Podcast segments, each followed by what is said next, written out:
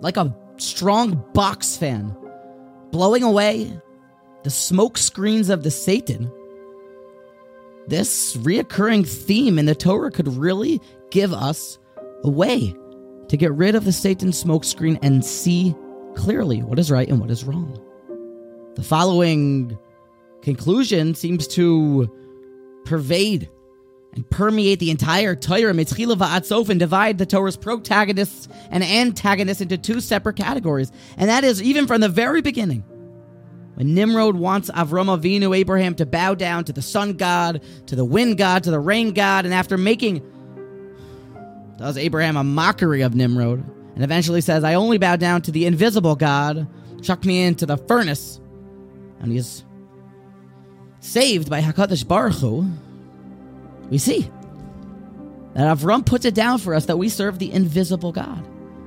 But Nimrod, idolatry, it seems to always be after the seeable, touchable God.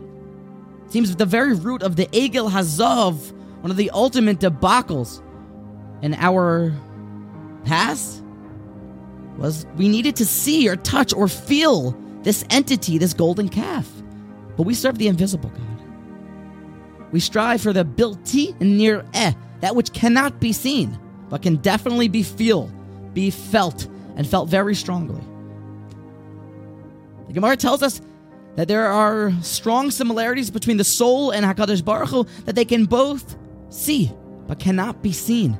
It seems to be one of the constitutional points of Avodas Hashem that we subjugate ourselves to the invisible God, but to that that we can feel, we chase after, and it even seems like a basic idea in humanity that what really gives us a sense of satisfaction in life are things that cannot be touched, things deeper than this world, things that are eternal. More than just money or goods or services, but chachma, wisdom, it cannot be touched. Relationships, love, peace these are things that are eternal, matters of the soul, matters of the divine.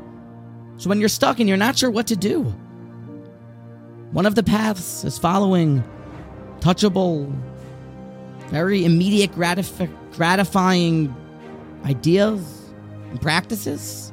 And the other path is following the invisible and the deep rooted pleasure of the eternal soul. Choose the second one. Choose to follow the invisible path. The one is the path of HaKadosh Baruch Hu, the one that brings ultimate satisfaction and peace.